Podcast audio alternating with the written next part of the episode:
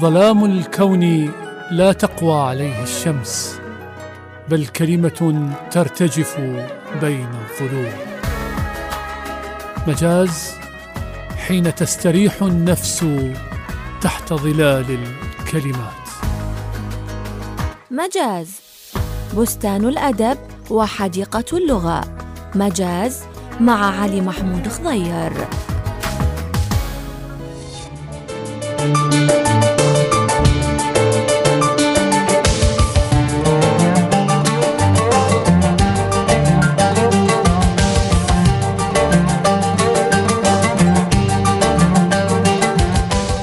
حياكم الله أحبتي أصدقائي المستمعين. في لقاء جديد من لقاءات برنامج مجاز من راديو تايمز سكوير. حياكم الله.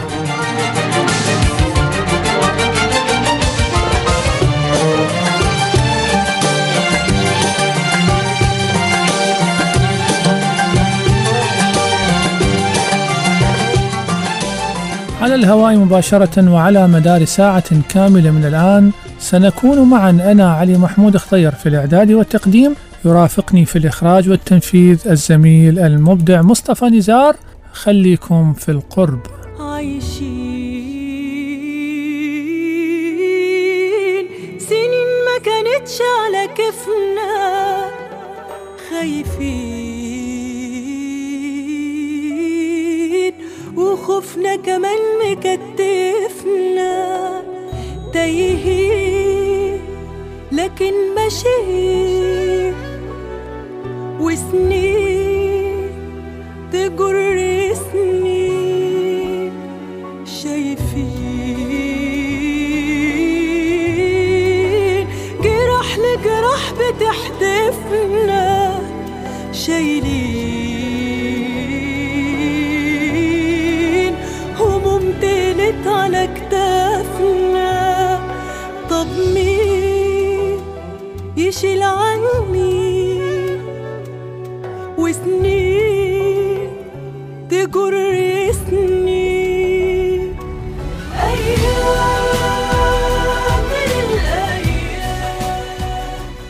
الهلا بكم احبتي أصدقائي المستمعين في لقاء جديد من لقاءات برنامج مجاز على الخير والود والعافية. نلتقي معا ونرحب بكل السيدات والسادة الذين يسمعون برنامج مجاز سواء من الراديو من مواقع التواصل الاجتماعي تطبيقات الهاتف المحمول في كل مكان. حياكم الله ويا رب تكونون بخير أنتم واحبائكم حلقة جديدة حلقة نتمنى أن تكون مفيدة ممتعة ننقل بها مناقشات وحوارات وبحث وتأمل للموضوعات الثقافية والفكرية والفنية التي مرت في الأسبوع الماضي بالإضافة إلى محاورنا الثابتة بعد فاصل قصير نحكي بعض الإصدارات الجديدة التي أعلنت عنها دور النشر العربية والعراقية في محافل الثقافة والأدب. فاصل ونبلش حياكم الله. أنا هواك سلمتك في محمل يا ريت ما شفتك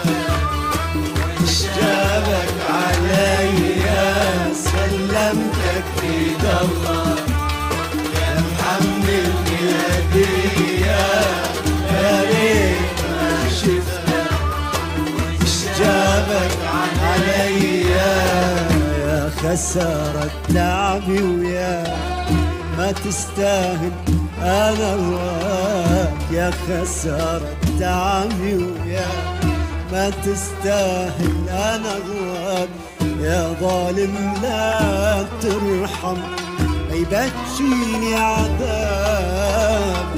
ما أشكي وأتألم يغرك شبابك يا ظالم لا ترحم. ما يبكيني عذابك ما أشكي وأتألم.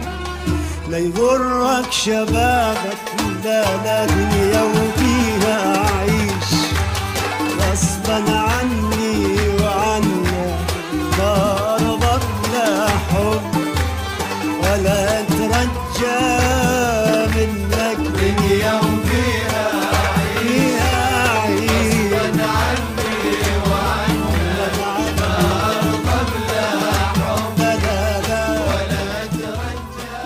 أصدقائي في جديد الإصدارات أعلنت منشورات الجمل عن قرب صدور كتاب جديد لخورخي لويس بورخس الكاتب الأرجنتيني المهم بعنوان تسع مقالات حول دانتي ترجمة رضوان ناصح وزينب سعيد. حقيقة الجمل من فترة جاي تدأب على طباعة وترجمة أعمال بورخس حقيقة هي أصدرت الأعمال الشعرية الكاملة بثلاث مجلدات ترجمة خالد الريسوني وأعقبتها بالأعمال القصصية الكاملة على أجزاء وأيضا هناك كتب منفردة تصدر تباعا بين آونة وأخرى. حقيقة بورخس يعد من أهم الكتاب الذين طبعوا القرن العشرين بطابعهم. أيضا من جديد الإصدارات رواية سوشون مأتم سياووش للكاتبة الإيرانية سيمين دانشور اللي تروي حالة من الصراع بين الاحتلال البريطاني والشعب الإيراني في فترة خلال أثناء الحرب العالمية الثانية وأحداث عن صراع ومآسي المرأة التي تضطر إلى مواجهة الحياة وصعوباتها. حقيقة رواية أيضا لافتة وهذه سيمون من الكاتبات المؤثرات. من جديد الإصدارات أيضا هناك كتاب طريف حقيقة عنوانه لماذا لا يصاب حمار الوحش بقرحة المعدة؟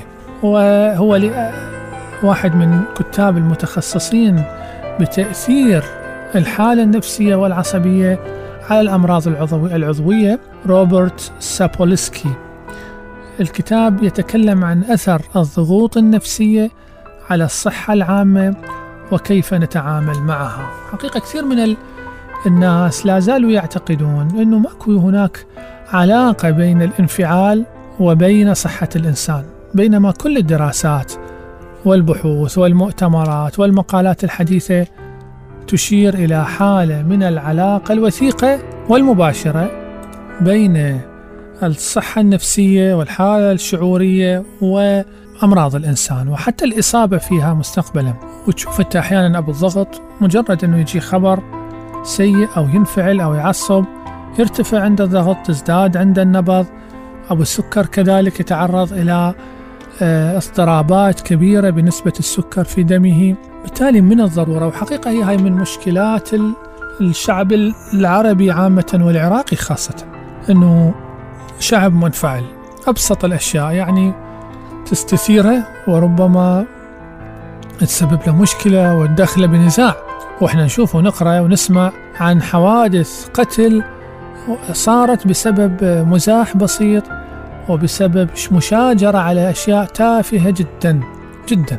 فبالتالي ضروري أنه إحنا ندرب نفسنا على ضبط الانفعال لما له من تأثيرات جادة على الصحة النفسية. فاصل إخواني ونبلش بأول محور لحلقتنا لهذا اليوم من مجاز. حياكم الله. يا فراشي نقيلي زهرات البقر الشارع على شعرها تشكيلي يا فراشي نقيلي زهرات البقر الشارع على شعرها تشكيلي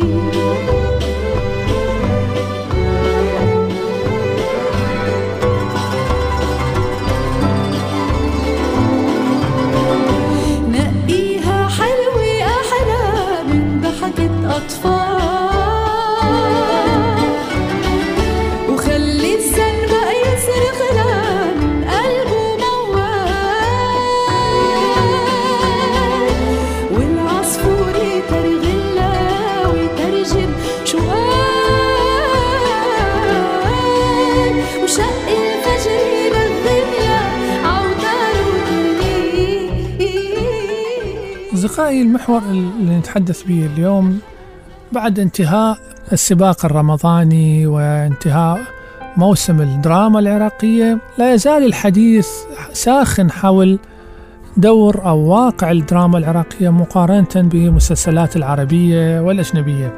الحقيقة الكلام كثير في هذا الجانب إحنا ما نريد نزيد عليه بقدر ما إنه نقول إنه مشكلة الدراما العراقية هي مشكلة مركبة بمعنى أنه تتعلق بجملة من ال- المفاهيم أو جملة من المؤثرات.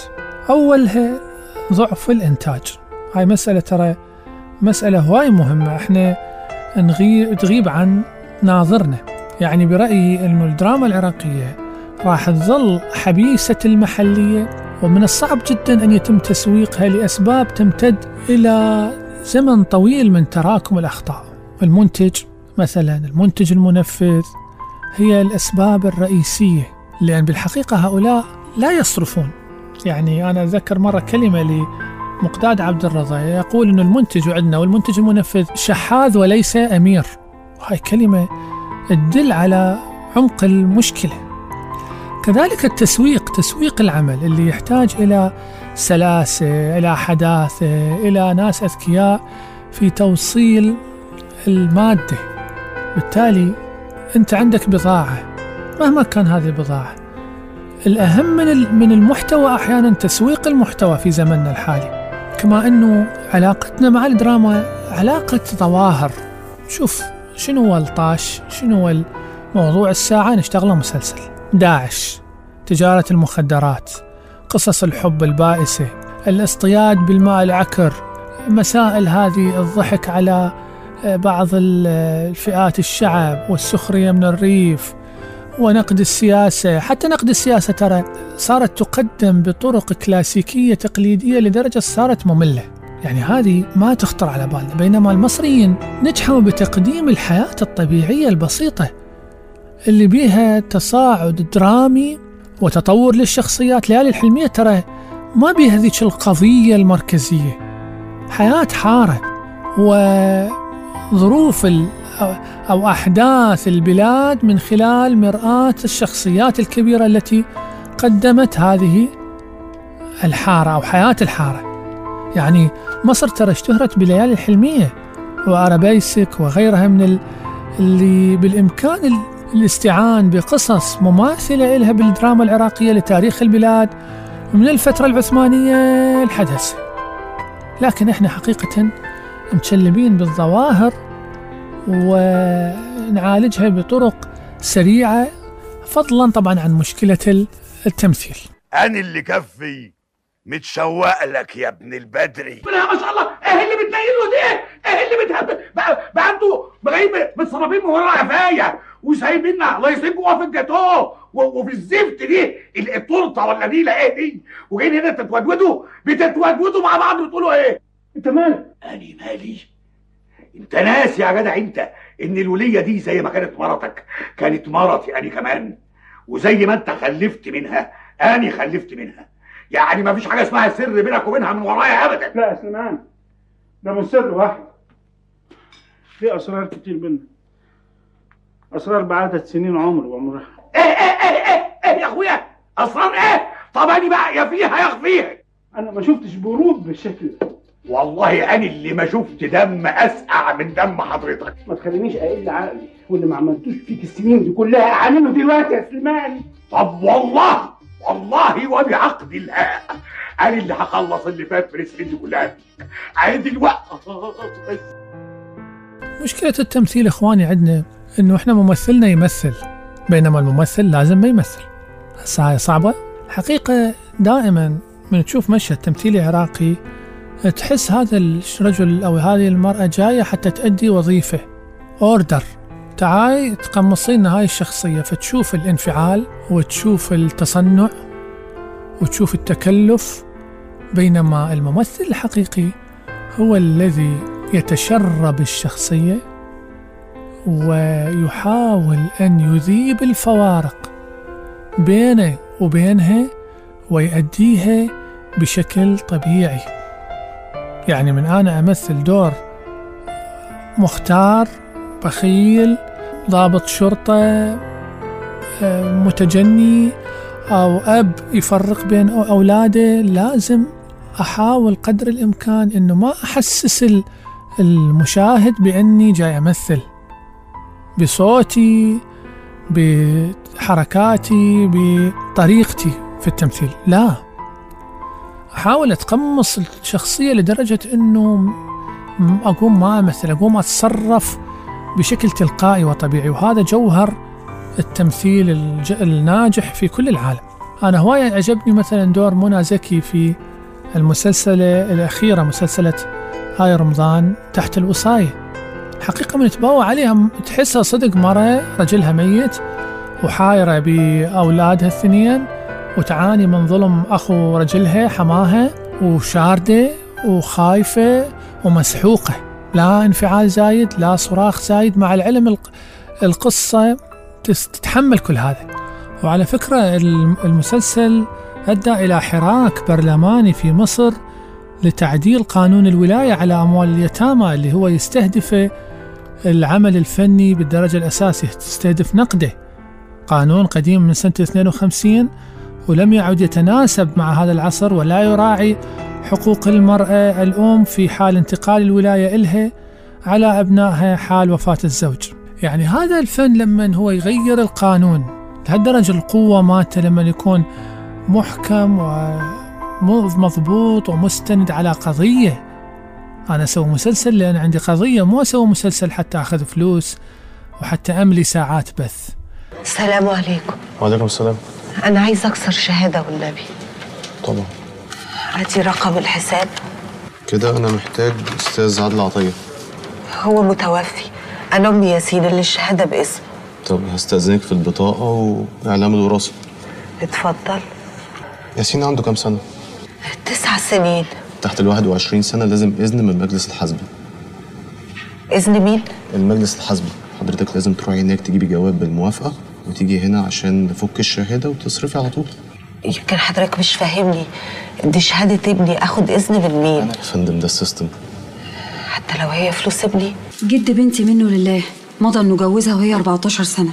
أنا عايزة أشتكي. طيب حضرتك خدي ورقة اكتبي فيها الشكوى واوصفي فيها كل حاجة. السلام عليكم. وعليكم السلام ورحمة الله وبركاته.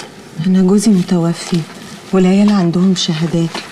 محتاجة أكسرها فقالوا لي أجي هنا. طيب اسم المتوفي إيه؟ عادل عطية السيد. والقصر ياسين وفرح. مظبوط. طيب إحنا كده بقى محتاجين الأستاذ عطية السيد اللي هو الجد. ليه؟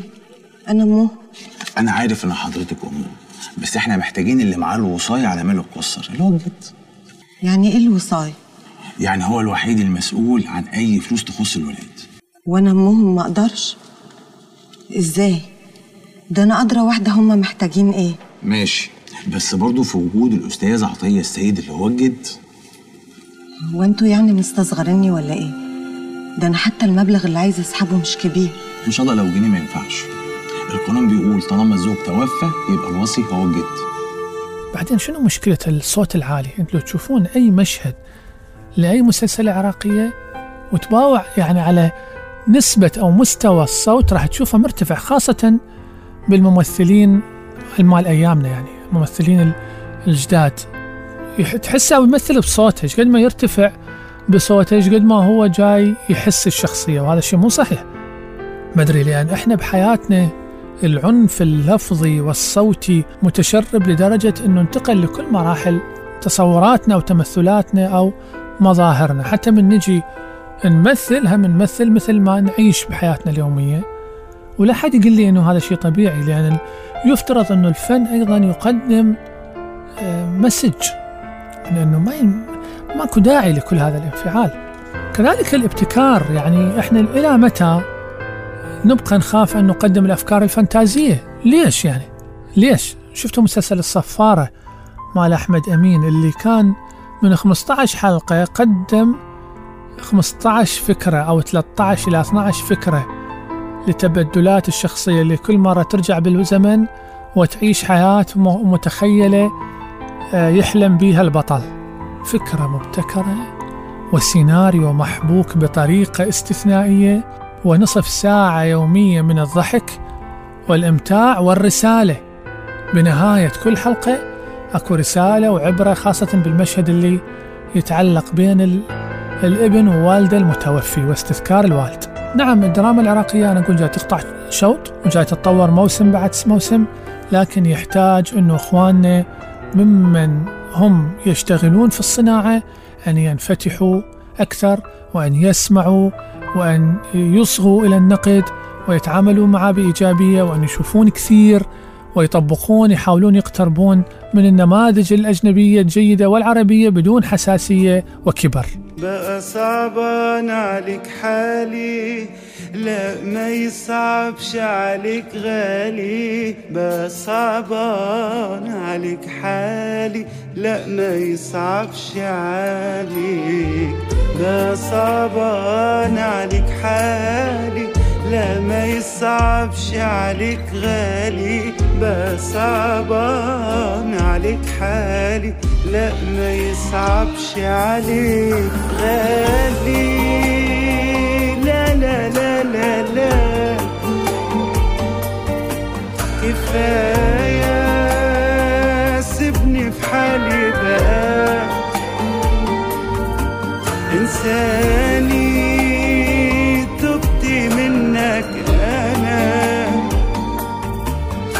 say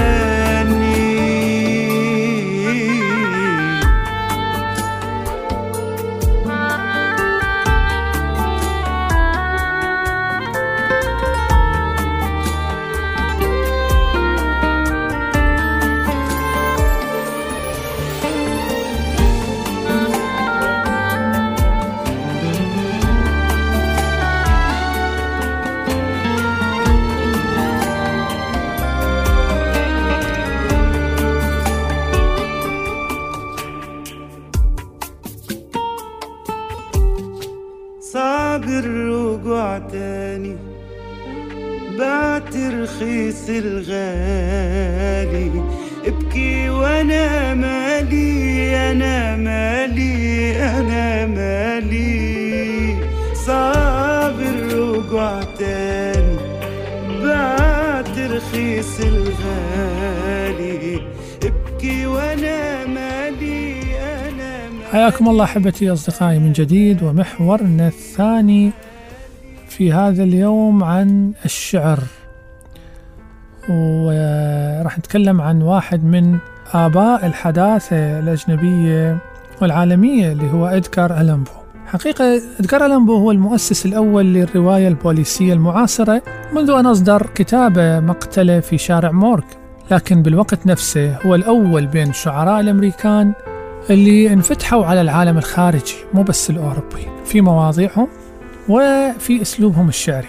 تشهد على ذلك أعمال كثيرة منها قصيدة كوبلاي خان على سبيل المثال. لكن إدغار ألان بو اللي كان مدار اهتمام معظم الشعراء الطليعيين في العالم ترجمه شارل بودلير واستلهم في أشعاره كان إلى جانب ذلك رائد في مجال لم يكن بالحسبان. يعني مؤرخي الشعر الحديث حقيقة وبعض النقاد. يقولون أنه إدغار ألان بو هو المؤسس الحقيقي أيضا لنظريات الحداثة في الشعر بمعنى أنه لم يكتفي بأن يكون مؤسس الرواية والقصة البوليسية بل هو الذي وضع أيضا القواعد اللي رسمت للشعر الحديث طرقه ونظمه التي سار عليها منذ ذلك الحين يعني من ما قبل منتصف القرن التاسع عشر بسنوات. أكو مؤرخين أكدوا هذا وقالوا أيضا أنه تأسيس إدغار ألان بو لقواعد ومبادئ الشعر جاء عن طريق المزحة نكتة أو, أو شيء من هذا القبيل لأن هو حقيقة بعد أن وضع مبادئ الشعر في محاضرة عاد حين كتب أول قصيدة له اللي هي قصيدة الغراب وتخلى سريعا عن تلك القواعد. بعدين رجع نظم قواعد جديدة في نصين آخرين نشرهما بعد الغراب. طبعا هذه مو حزورة ولو هو الشعر يعني منذ ذلك الوقت من زمن آلان بو ونزولا صار أشبه بالأحجية. لكن خلينا نتكلم عن ثلاث نصوص مؤسسة يستشهد بهم المؤرخين أنه هاي النصوص اللي كتبها إدغار ألان بو أخذها كبار شعراء الحداثة الفرنسية وعلى أساسها بنوا ما عرف باسم الشعر الحديث لاحقا. واللطيف أنه قواعد إدغار ألان بو بالرواية وبالقصة الأدباء يمشون عليها لكن من تجي لقصيدة لقصيدة النثر اللي هو نفسه إدغار ألان بو هو اللي أسسها. كما راح نعرف هسه تبدي الاعتراضات ويبدي الضحك وتبدي السخرية من هذه القصيدة. شلون يقبلون قواعد التحديث في هذه ويرفضوها في هذه. والمصدر واحد هذا ما لا يعلم به إلا الراسخون في العلم والنفس البشرية العراقية. رغم الحاصل من زمان الوقت الكافي للنسيان. عزت نفسي كإنسان اشتقت ورغم الغلطة وما حلا والصدمة يلي حلا إنه ننساها كلها اشتقت وواضح إنك ناسيني ومش محتاج تواسيني. مش بقصدك تأذيني واشتقت لك. اشتقت لك اشتقت لي. بعرف مش رح بتقلي.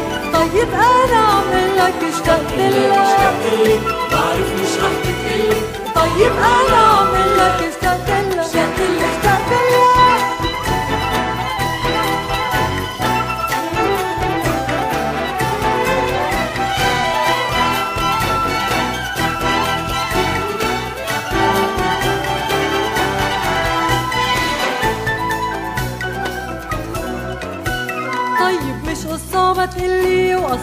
هون العلي العلي ما تكون اشتقت لي واشتقت لك وبعرف إنه ما بيسوى وشي يمنعني من جوا. شي تاني حسه أقوى اشتقت لك وهيدي الشجرة العتيقة يلي ما كنا نطيقها حبيتها واشتقت لها واشتقت لك اشتقت لك اشتقت لي.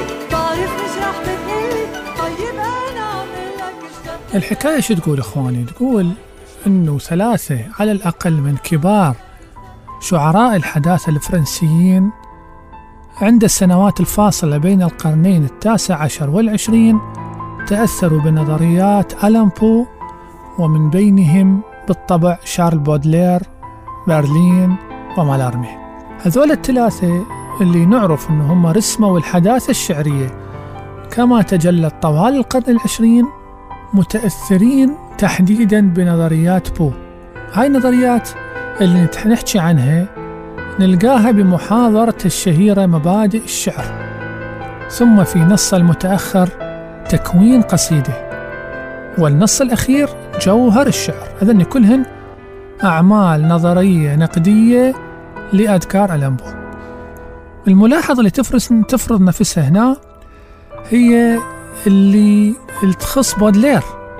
اللي على الرغم من اطلاع الواسع على المحاضرة الأولى والأهم اللي هي مبادئ الشعر لم يقدم على ترجمتها أبدا. لكنه استخدمها كثيرا في كتاباته وفي شعره ثم بخاصة في النصوص التي كتبها عن أدب وشعر ألان بو نفسه نفسه كتقديم ترجماته مثلا. زين شنو سبب هالاستنكاف البودليري؟ يعني أنت تأخذ من الرجال وما ذكره مسكين والنبي ما ترجم القصيدة وكأنه يريد يخفي آه، مصادره. حقيقة اللي يطلع على مبادئ أذكار ألمبو اللي وضعها في محاضرته الشهيرة راح يشوف أنه بودلير ما أخذها مثل ما هي تقريبا مع بعض التغييرات البسيطة الغير جوهرية ومتبنيها ومسويها هي بيانه الشعري. خلينا نعرف شنو هاي المبادئ شنو هاي القواعد. اللي اللي بعدين هي أسست لما عرف لاحقا بنظرية الفن للفن. لأن كان إدغار ألان بو يعتقد بما عرف أولا بنظرية الشعر للشعر. زين؟ فبالتالي هذا الميثاق اللي طبعا ألقاه في محاضرة في مدينة ريتشموند سنة 1849 واللي ما أعرف لحد الآن ليش لم تترجم ما أدري إذا ترجمت في أعمال إدغار ألان بو الكاملة التي صدرت في مصر واللي أعرفه هو الرجل ترجموا له يعني أعمال الشعرية والنثرية لا أعلم إذا كانت مقالات نقدية من ضمنها. خلينا نروح نعرف بهذا التقرير اللي يختصر لنا شنو مبادئ إذكار ألان بو وقواعده الذهبية بالشعر الحديث. على فكرة هو لاحقا كتب يعني واحدة من قصائد النثر ال- الكبيرة ناقش بها نظرية الوجود أو فكرة الوجود وكانت من أول ما عرف ب لاحقا بالشعر المعرفي أو الشعر الذي يقترب من ال- العلم. خليني أروح لهذا التقرير اللي يلخص لي مبادئ الشعر عند إذكار ألان بو. مبادئ الشعر هي في الأصل محاضرة ألقاها إدغار ألون بو عام 1849 لتعد منذ ذلك الحين أشبه بالميثاق المدون للشعر الخالص. أي الشعر كشعر مبتعدا عن الأدب والأخلاق والحكايات وحتى عن البعد الملحمي.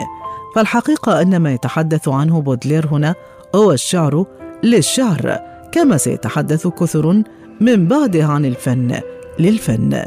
فكيف يعرف ألان بو الشعر وما الذي يريده منه؟ إنه منذ البداية يقترح علينا أن نبحث معه لنعرف أين وماذا هو ذلك الشيء الذي تعرفنا على تسميته شعرا وهو على سبيل الإجابة عن هذين السؤالين. يضعنا أمام جملة من المبادئ أو القواعد التي على خطاها يجعل من النص النثري شعرا. ومن أهم هذه المبادئ أن الشعر هو ذلك النص الذي يرفع روح الإنسان إلى أعلى درجات السمو. وأن تكون القصيدة الشعرية قصيرة طالما أننا نعرف أن الإثارة الروحية الشعرية لا يمكنها إلا أن تكون سريعة وعابرة في الزمن. ومع هذا فإن ليس لنا أو علينا أن نبالغ في تقصير القصيدة لأن هذا يجعل منها مجرد صورة معزولة أو قولا مأثورا. ما يلغي السحر النابع من الاستغراق في التعاطي مع اللغة. كما يرى أن الشعر والحقيقة ليس في وسعهما أبدا أن يتصالحا بخاصة لأن غايتهما متفرقة فما يسعى إليه الشعر ليس هو نفسه ما تسعى إليه الحقيقة وإلا لاختلط الشعر بالفلسفة.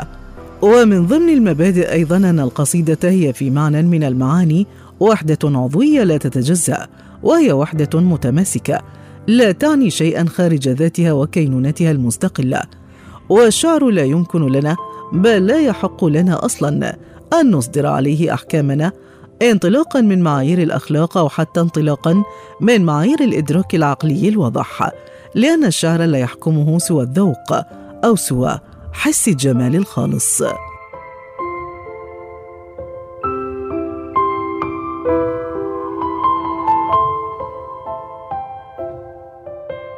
أما الإحساس بالجمال فإنه أمر لا يمكن لأحد أو لشيء أن يقهره فينا.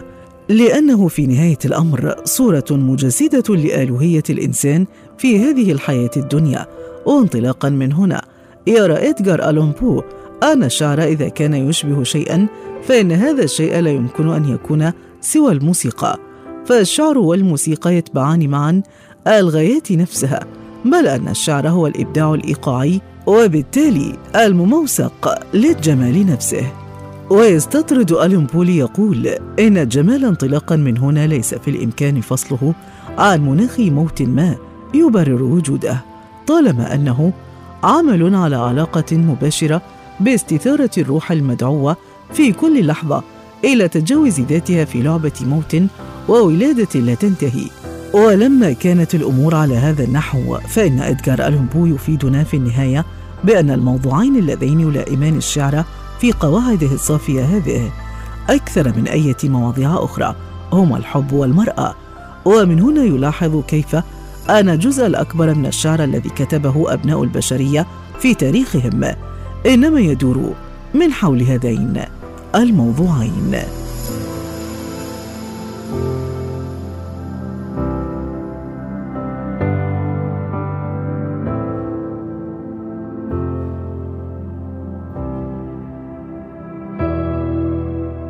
نعم أصدقائي يشير الكاتب إبراهيم العريس أنه الفكرة الأساسية اللي تمسك بها بودلير كانت تلك التي ركزت على استقلالية الفن بمعنى أنه أي مشروع فني لا يمكن أن تكون له أي ذات خارج إطار ذاته الخاصة ويجب أن لا تكون له أي غاية أخرى خارج غايته الخاصة. طبعا هاي الفكرة بالذات اللي تعاد أبديتها هنا إلى إذكار ألمبو. كانت هي التي ولدت مبادئ الفن للفن والشعر للشعر طوال القرن العشرين. طبعا إدغار ألان بو بعدين ظل يعني يكتب يعني ألحق النص هذا مبادئ الشعر بنصين آخرين يقولان تقريبا الشيء ذاته. بعدين واصل كتابة نصوص المرعبة البوليسية وكتاباته الأخرى اللي جعلت منه واحد من أكبر الكتاب في تاريخ الأدب الأمريكي كله منها سقوط منزل آل آرثر وقصص غريبة وقصص غريبة أخرى وغيرها من المجموعات والكتب اللافتة والمؤسسة.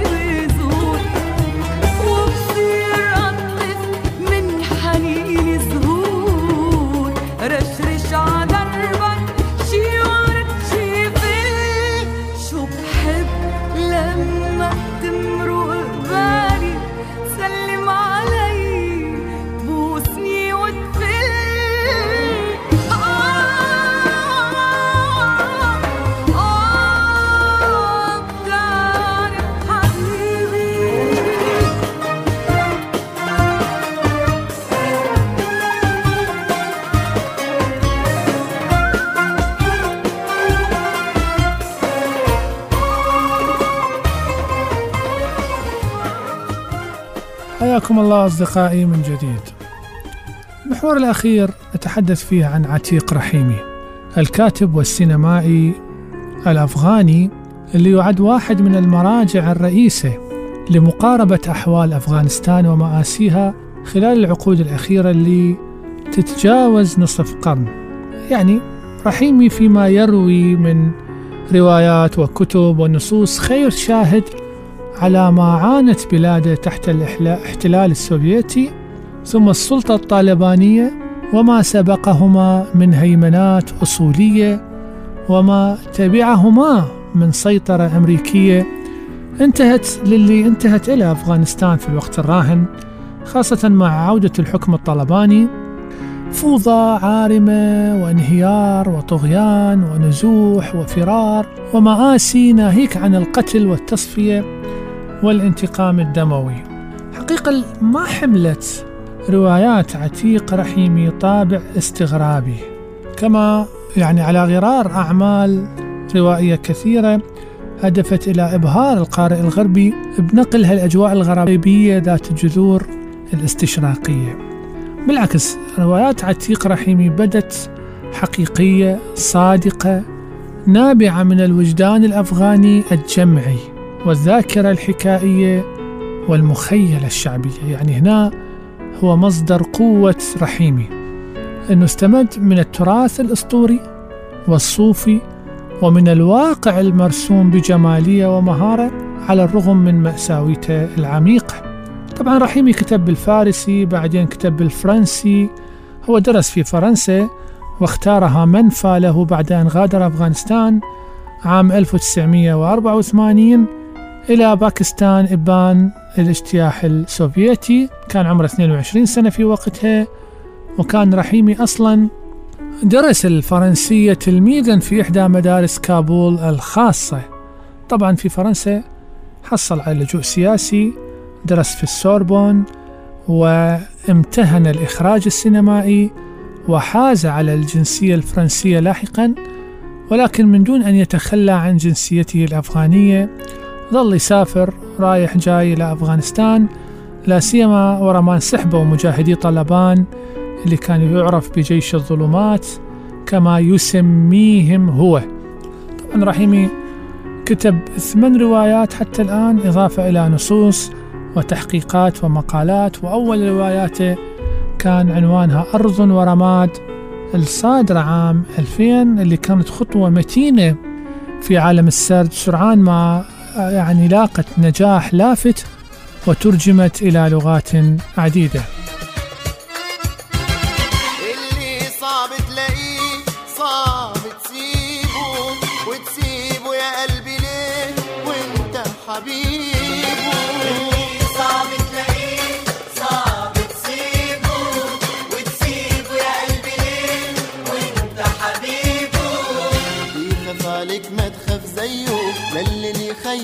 Havadayım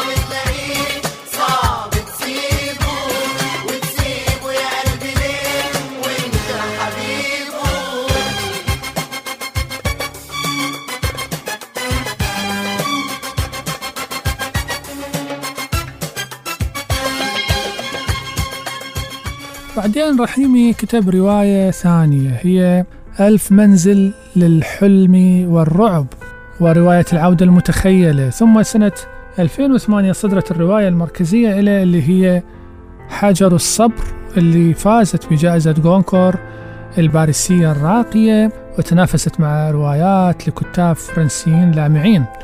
طبعا هاي الرواية خلت أو نقلت رحيمي أمام عين النقد العالمي والإعلام وترجمت إلى لغات كثيرة حول العالم وقد بلغ فيها ذروة إبداع السردي ببساطة وعمق وبراعة اعتمد على التركيب المشهدي وصوغ المونولوج الداخلي اللي تبوح به المرأة عن شجونها أمام زوجها المحتضر اللي كان أحد أعضاء طالبان وتعرض إلى حادث عرضي خلاه مقعد تماما ينتظر الموت.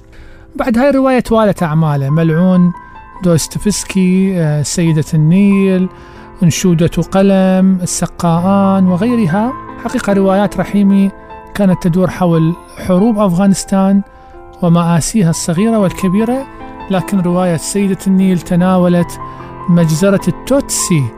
اللي صارت في راوندا وأعتقد هاي كانت يعني محاولة من رحيمي بأن يخرج إلى يعني من نطاق الحيز اللي انحصر به أو انحبست به أعماله اللي هو أفغانستان ووضعها الدموي إلى المآسي حول العالم واختار راوندا باعتبار هناك تعاطف عالمي مع قضية راوندا. يعني رواية أرض ورماد ورواية رواية حجر الصبر هي ربما تكون مدخل إلى عالم عتيق رحيمي وإلى القضية الأفغانية في أبعادها المتعددة خاصة أرض ورماد اللي هو أشبه بالحكاية اللي يكتبها الروائي انطلاقا من المخاطبة اللي يتوجه بها مباشرة إلى البطل اللي هو الجد العجوز داس تغيير اللي جاي من الشمال الأفغاني يدور على ابنه وماخذ وياه الحفيدة ياسين. وطبعا بالطريق يتعرضون إلى حادث شبه كابوسي عندما يعرف بخبر القرية مالته كيف أنه هاجمتها فرقة عسكرية. وقتلت كل من هناك والقنابل سقطت على بيته وقتلت العائلة والكنة مالته خرجت. عارية بعد أن كانت وقتها في الحمام إلى الشارع وهي في حالة ذهول وكيف يعني عانى من صراع نفسي مرير تمنى فيه أن يكون ميتا ولا أن يعرف أو يرى يعني كنته عارية صارخة ملء صوتها هذا راح يبقى هاجسه المرضي حقيقة أفغانستان الأرض الخراب أرض الفردوس اللي حل به الجفاف. تماما.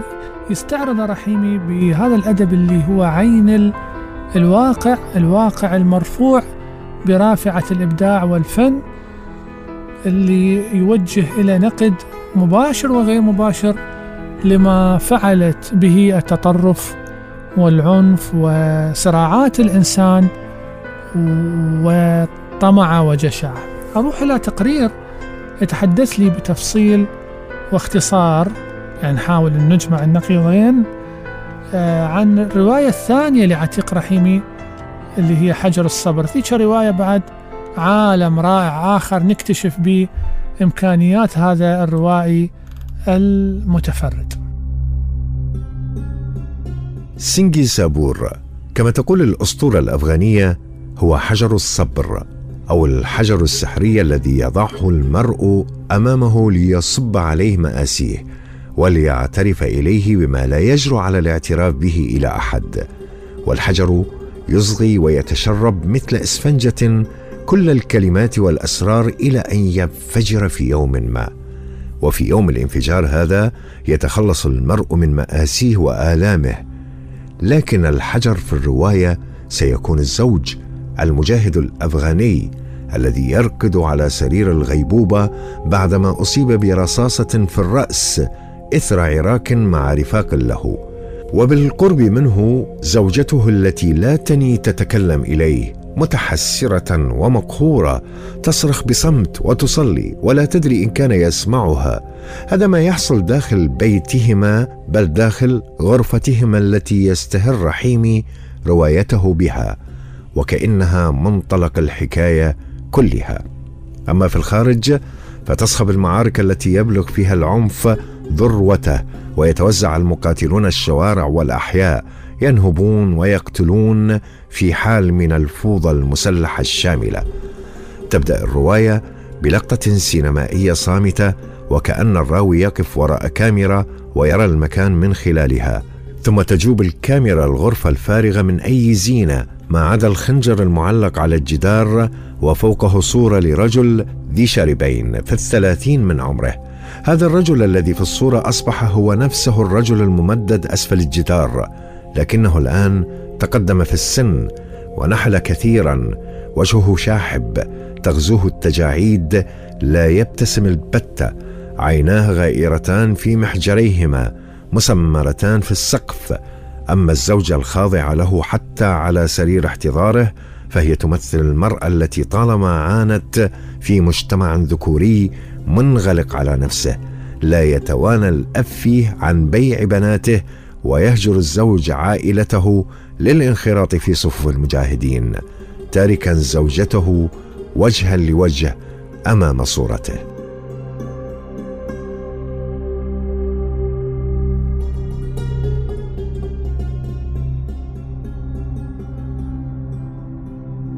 الزوجة إذا هي التي تتكلم والرجل يصغي من دون أن يسمع ما يصغي إليه. ولعل شبه غيبوبته وجموده يسمحان لها أن تتكلم بحرية مشوبة بالحذر فهي تحيا عبر هذا الكلام انفجارا داخليا طالعا من عمق الصمت الذي كثيرا ما خيم عليها. إنها المتكلمة الآن وزوجها هو الصامت. تصلي ثم تتخلى عن الصلاة لتروي حياتها المفعمة بالقهر لتكشف أسرارها وآلامها لكنها في عمقها تدرك أن الحجر لن يتشرب مأساتها ما دام هو نفسه زوجها. هنا تكمن المأساة الحقيقية التي سعت الرواية إلى تجسيدها جاعلة من تداعيات الزوجة نوعا من المناجاة التراجيدية وكأنها شخصية من الشخصيات الدرامية الإغريقية. يتنامى هذا المونولوج وتتقاطعه الذكريات والوقائع الماضي والحاضر الخيبات والآمال المجهضة. لكن الزوجة التي لم تستطع أن تكره زوجها سابقا تعجز عن كرهه الآن راكدا على فراش الاحتضار وتعلن له حبها. لكن هذا التغني بالحب وإن كان شبه مستحيل لن يلبث أن يصبح تغنيا بالحرية. تظل الزوجة الجميلة ذات الشعر الطويل الفاحم منحنية على هذا الحجر على زوجها في يدها مسبحة سوداء تصلي وتنتظر. أما في الخارج فلا يهدأ دوي القذائف. نعم أصدقائي نشوف يعني برغم أنه هذه المرأة عانت ما عانت. من ظلم ومن حالة من الاستبداد الذكوري أنه زوجها مانعها وحارمها من من الحياة الطبيعية إلا أنها بقيت بقيت في هذا الصراع. هي تحبه ما تقدر تتخلى عنه. برغم فيه ما فيه بنفس الوقت هي متطلعة آه، للحرية. هي معاتبة معاتبة للقدر معاتبة لزوجها وتتأم يعني تتمنى أنه تعيش مثل البنات العاديات. هذا الصراع الداخلي المثير اللي اللي عكسر رحيمي هي مصدر قوة الرواية الرواية التي تحاول أن تنصت إلى النفس البشرية كما هي وليست كما يريد النموذج الإعلامي أو النموذج الثقافي. أو النموذج النقدي أو قوالب الجوائز هنا هو شجاعة وقوة شخصية الكاتب الروائي الذي يستثمر الحادثة المأساوية آه، في إظهار ما فيها من تناقضات المأساة والفرح الجمال والقبح كلها يعني يحولها ببراعته إلى فن ووثيقة إدانة كبيرة في وجه البشرية والتاريخ.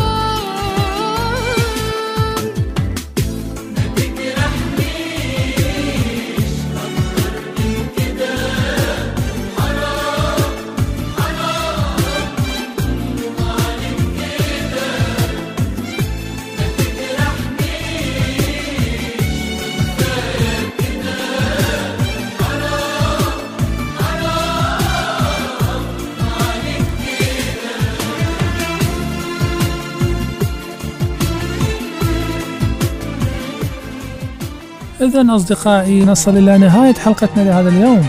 من مجاز أتمنى أن أكون قد وفقت في تقديم حلقة ممتعة ومفيدة. تقبلوا في نهايتها تحياتي. أخوكم علي محمود خضير في الإعداد والتقديم وهذه أجمل وأطيب تحية من الزميل المخرج مصطفى نزار في الإخراج والتنفيذ. حتى نلتقي لقاء قريب قادم. أتمنى لكم أطيب الأوقات مع باقي برامج الإذاعة. كونوا في رعاية الله وحفظه.